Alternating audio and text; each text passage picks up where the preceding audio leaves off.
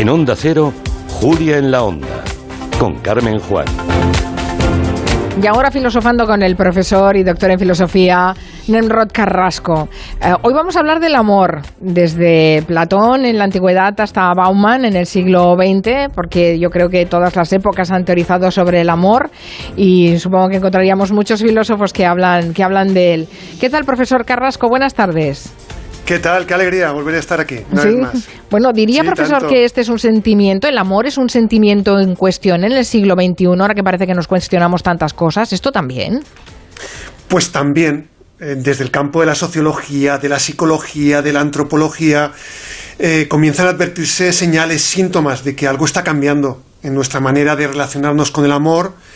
Y hay quien incluso dice que estamos viviendo ya en los tiempos del post-amor. O sea, de la misma manera que se habla de la posverdad, también comienza a hablarse ya del posamor. Entonces, hay una serie de señales, de, síntomas que parece que van en esta dirección. Eh, por ejemplo, eh, el triunfo de las aplicaciones digitales para ligar, ¿no? De qué manera han transformado radicalmente nuestra manera de relacionarnos con los otros. También la fragilidad de las relaciones amorosas, ¿no? Cómo los vínculos se vuelven cada vez más volátiles.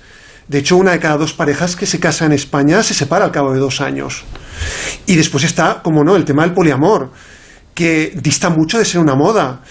Eh, de hecho, eh, en la lista de palabras más googleadas en 2017 en Estados Unidos, poliamor fue la más buscada en la categoría de relaciones. Y el hecho de que se le preste atención tanto en los medios como en las redes es un indicador para sus defensores de que se están comenzando a romper algunos tabús. O sea que sí, eh, hay elementos que nos hacen pensar que tenemos que replantear el tema del amor. O sea que se nos está acabando el amor de tanto usar lo que cantaría Rocío. Rocío Jurado, ¿no? está bien, pues está sí, bien. Pues sí, ciertas maneras de entender el amor, ciertas concepciones tradicionales, eh, están comenzando a resquebrajarse y es necesario repensar esta cuestión y por lo tanto es necesario hacer una filosofía sobre este tema. Pero entiendo que lo que no está en cuestión es el, sentimiento. El sentimiento está ahí. Eh, lo que cambia es cómo nos relacionamos eh, con ese sentimiento, ¿no? Y qué relaciones se establecen con ese sentimiento. Exactamente, sí. O sea, el sentimiento continúa estando ahí, eso nadie lo pone en duda, pero lo que va cambiando en cada momento histórico son las formas bajo las cuales se, institucionaliza. ¿no? Son los modelos bajo los cuales nosotros tendemos a, encorsetar esos vínculos amorosos. Es decir, todos estos indicadores que te he comentado eh, podrían sugerir, es verdad que está cambiando algo de nuestra manera de entender el amor, pero la pareja continúa teniendo una presencia hegemónica. Es decir, sigue siendo el modelo bajo el cual seguimos pensando el amor, sigue siendo el formato bajo el cual se jerarquizan el resto de vínculos afectivos y sigue siendo el lugar desde el cual podemos reconocer cualquier vínculo amoroso. Es decir, la pareja eh, continúa siendo el marco que contiene hoy el amor en todas sus posibilidades, como si no hubiera otra posibilidad de pensar el amor fuera de ese marco, cosa que es discutible. Entonces, yo entiendo que solo el fin de la pareja podría implicar el fin del amor tal y como hasta ahora lo entendemos. Y no parece que ese fin, por otro lado, sea, sea muy cercano. De todas maneras, por lo que veo, ah, se abren brechas. Ya no solo se habla del amor en pareja, eh, ya, ya se puede hablar más del, del, amor fuera de la pareja, aunque sea minoritario en este caso, ¿no? Que sigue siendo la pareja, por lo que usted dice, lo que está establecido, ¿no?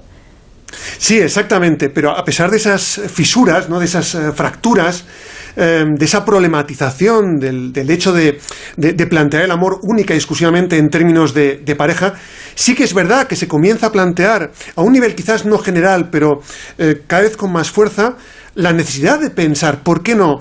El, que nuestros vínculos amorosos no tengan por qué necesariamente pasar por la pareja, o, por el contrario, comenzar a problematizar esa distinción tan nítida que establecemos entre la amistad y el amor.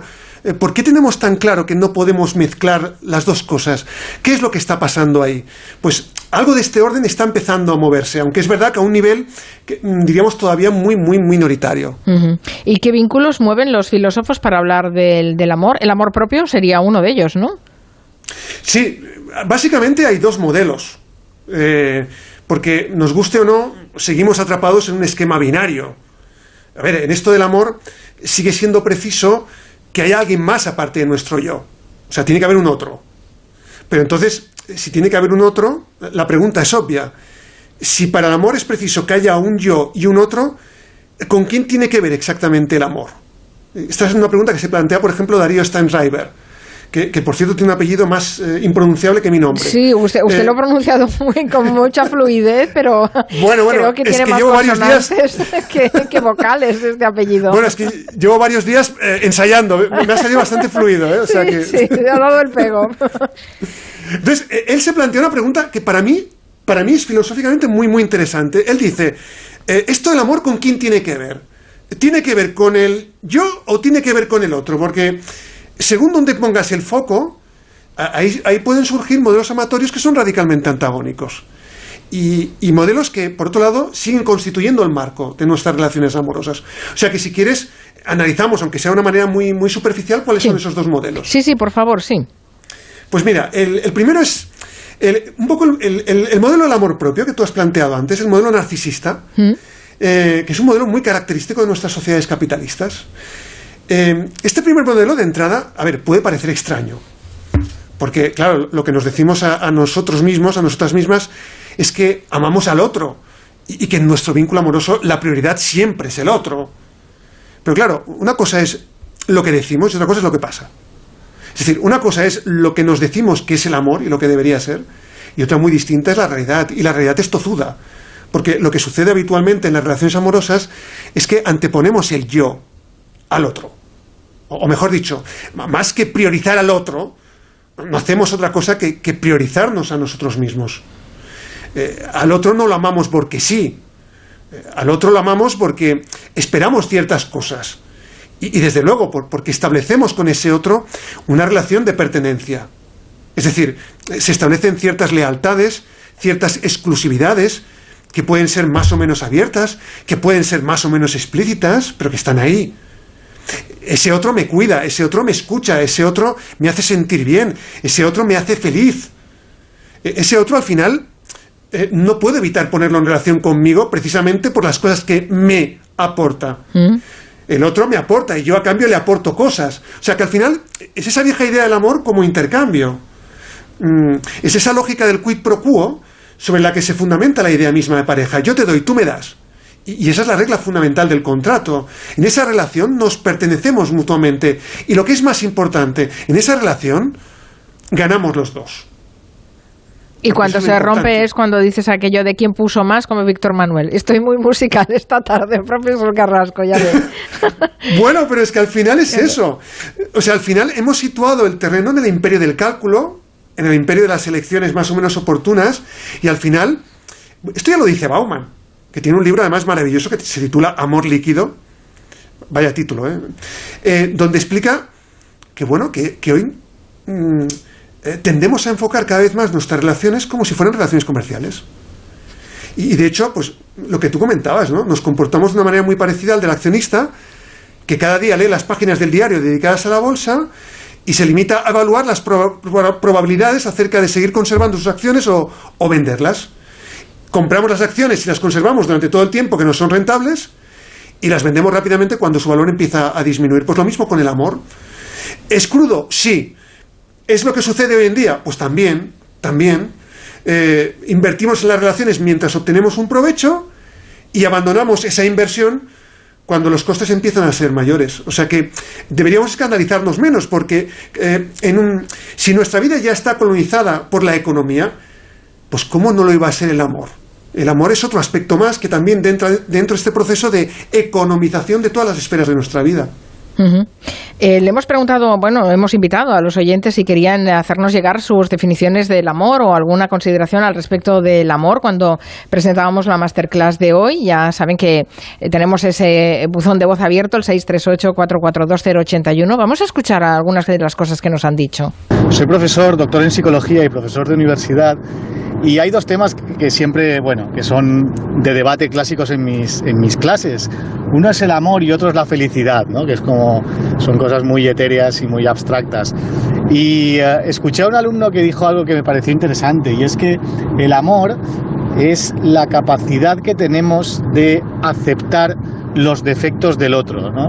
Las personas que estamos realmente enamoradas de otra persona somos capaces de aceptar sin hacer ningún esfuerzo que el otro, que la otra, que nuestra pareja, pues tiene defectos. ¿no? Y eso me parece una de las definiciones más interesantes de amor desde el punto de vista filosófico. A mí me encanta la definición que hace sobre el amor Octavio Paz en su libro La llama doble, que dice que el amor es una apuesta insensata por la libertad, no la propia, la ajena. Oh, qué bueno, qué bonito, ¿no? Son perfectas. Son perfectas estas dos intervenciones porque además nos ponen en la antesala de lo que es el segundo modelo. O sea, fíjate que todas las descripciones que se nos han planteado aquí no tienen nada que ver con el primer, con el primer modelo. Es decir... Si el eh, primer modelo era un poco el amor un poco egoístón, ¿eh? Sí, pero a ver, al final una pareja es la fusión de dos yoes que también tratan de preservar sus propios intereses. Y, sí, es verdad, tiene una dimensión narcisista, tiene una dimensión automatoria, tiene una dimensión eh, planteada en términos única y exclusivamente de, de individual, pero muchos de los cambios que se están produciendo en nuestra manera de entender el amor tienen que ver con esta manera de funcionar eh, nosotros mismos. Y, y es verdad, en, en el momento en el que el otro se convierte en una molestia, en el momento en el que el otro comienza a ser algo o alguien que me cuestiona, eh, o sencillamente me, me plantea más cargas que beneficios, pues hacemos lo que hacemos, lo abandonamos. ¿Por qué? Porque cada vez más entendemos el amor como un, como un medio, no como un fin. O sea, cada vez más vemos el amor como un instrumento al servicio de nuestra pura realización individual. Y en cambio, todo lo que nos han planteado aquí eh, las intervenciones van en la dirección radicalmente opuesta. Em, fíjate tú, la, la capacidad de aceptar los defectos del otro, eso significa anteponer el otro a mí. O sea, significa no poner el foco en el yo, sino que significa justamente poner el foco en el, en el, en el otro. Y después esta definición que planteaba eh, em, de Octavio Paz, de, de que el amor es una apuesta insensata. Claro, en el primer modelo tendemos a racionalizar nuestras elecciones. Es la idea del amor como amor a la carta. Escogemos aquello que más nos conviene. Pero aquí no. Aquí nos plantea el amor no, como una, eh, no como una eh, elección que está sujeta a, a nuestros criterios puramente individuales, sino que es una apuesta.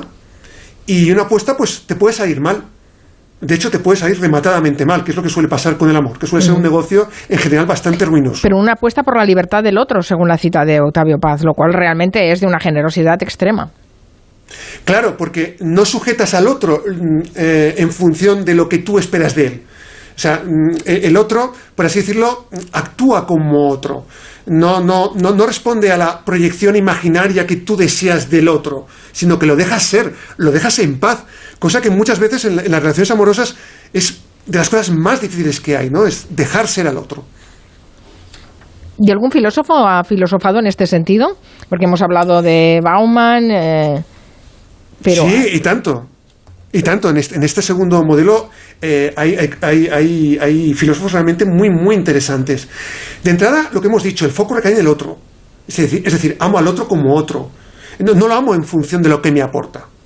No, me relaciono con el otro porque me convenga, porque obtenga algo a cambio, porque sienta incluso que me complementa, ¿no? Esta idea de la media naranja. No, no, no. El otro no me complementa ni nada. Amo al otro porque sí. Forma parte de esta insensatez, ¿no? De, la que hablaba Octavio Paz. Eh, ni siquiera me pregunto por qué lo amo. Ni, tampoco para qué amo. Porque no encuentro razones para amar al otro. Sen- Sencillamente lo amo. Y desde luego no espero nada de ese amor, porque ese amor está fuera de todo intercambio. Eso es lo que sucede, ¿no? Cuando ponemos el foco no en el yo, pero y sí en cambio en el otro. Pero claro, cuando se ama al otro por encima de cualquier cosa, eh, también es muy fácil que ese modelo amatorio se acabe convirtiendo en puramente sacrificio. Y claro, este es el problema. Es decir, si el primer problema, si el primer modelo tiene el problema de que lo economizamos, lo comercializamos, este segundo modelo tiene el problema de que al final acaba introduciendo en muchas ocasiones el sacrificio. A ver, rara vez admitimos que nos sacrificamos por amor. En general nos autoengañamos diciendo que, que todo lo que hacemos por el otro lo hacemos porque lo amamos, porque es algo que nos sale de dentro y que no esperamos del otro ningún tipo de reconocimiento. Pero esto no siempre es así. Eh, pocos estamos dispuestos a confesar que, que el amor es sacrificio en muchas ocasiones, ¿no? Y sin embargo estamos en una sociedad en la que el sacrificio también le da valor al amor. Eh, ha- hay mucha gente que sigue pensando que el amor es algo que hay que trabajar. Yo esto no lo tengo claro. Bueno, no, no tengo nada claro, lo, lo, lo, cuestiono radicalmente. Esto de que el amor hay que curárselo, para mí es un mal síntoma. Em, porque al final eh, es entender el modelo del amor a través del modelo del trabajo. Y, fíjate, algo ha tenido que pasar a la palabra trabajo para que cualquier cosa que hagamos en esta vida se haya convertido en trabajo. Y si el amor también ha caído en el campo del trabajo, lo que podemos concluir muy fácilmente es que ya no sabemos hacer otra cosa que trabajar en esta vida, porque ya ni siquiera podemos amar sin convertir eso en, un, esfuerzo. En, un trabajo. en un, ahora lo has dicho, en un esfuerzo. Eh, pues cuando el amor se entiende como sacrificio y se convierte en trabajo, claro, las paradojas aparecen enseguida. Y es que, claro, me siento obligado a darlo todo. Aunque sé que no es suficiente puesto que siempre puedo dar más. Y este es el, problema que tiene este, este segundo modelo, ¿no? que a veces es muy fácil caer en modelos sacrificiales. Qué interesante. Me está dejando pues pensando mucho, ¿eh? mucho, mucho, mucho. Platón también nos explica algo, ¿no? Del amor. Porque yo antes lo mencionaba, Platón. Sí, también. Todos, ¿no? Todos los filósofos han hablado del amor, de alguna manera de alguna forma u otra lo han hecho y ya tendremos ocasión, eh, si, se dan las circunstancias, de seguir hablando del amor. Esto no lo agotamos, ni mucho menos eh, en una sesión. Em, Platón dice, hay una posibilidad de entender el amor que no ponga el foco ni en el yo ni en el otro. Es decir, que no convierta el amor ni en un medio ni en un fin absoluto. Y lo que nos dice Platón en el banquete es que cuando hablamos del amor, lo realmente importante no es ni el yo ni el otro, lo importante del amor es lo que sucede justamente en medio. O sea, entre el yo y el otro. O sea, lo que nos dice el banquete, para ser más claros, es que el amor es un entre. E, es eso mismo que nos hace desear y es eso mismo que hace que el amor no sea una elección, sino una pasión. O sea, algo que pasa porque me pasa y que en muchas ocasiones me pasa a pesar mío. Fíjate, Spinoza decía que, nadie sabe lo que puede un cuerpo. Pues lo mismo podríamos decir del amor. Em, no sabemos qué es lo que el amor puede hacer en nosotros y en nosotras. No sabemos cuáles son las posibilidades del amor, porque si las conociéramos seguramente las acabaríamos matando. Somos así de estúpidos. Eh, el amor dejaría de ser ese territorio de paso ¿no? del que nos habla Platón en el banquete. Porque si alguna cosa podemos decir del amor, sin cerrarlo más ¿eh? de lo que ya lo hemos cerrado, sin institucionalizarlo ni convertirlo en un modelo, eh, es que el amor es esta posibilidad infinita, es este deseo inagotable, donde no estando ni yo ni tú, nos pueden pasar cosas, y no siempre malas. Me deja muy bonito. creo que no lo vamos a mejorar, ¿eh? Por eso, por eso, digo, ya, no, ya no nada más. Estoy pensando, estoy pensando, ¿eh? No sé, no sé, a lo mejor sí que necesitamos una segunda masterclass hablando de, del, del, amor. sí. Nos deja deberes. Gracias, profesor Nemrod Carrasco, doctor en filosofía y profesor de la Universidad de Barcelona. Hasta la próxima, hasta la próxima masterclass los lunes. Encantado. Ahora les dejamos con las noticias, después repasamos la actualidad con las personas físicas y el señor de Murcia. En Onda Cero, Julia.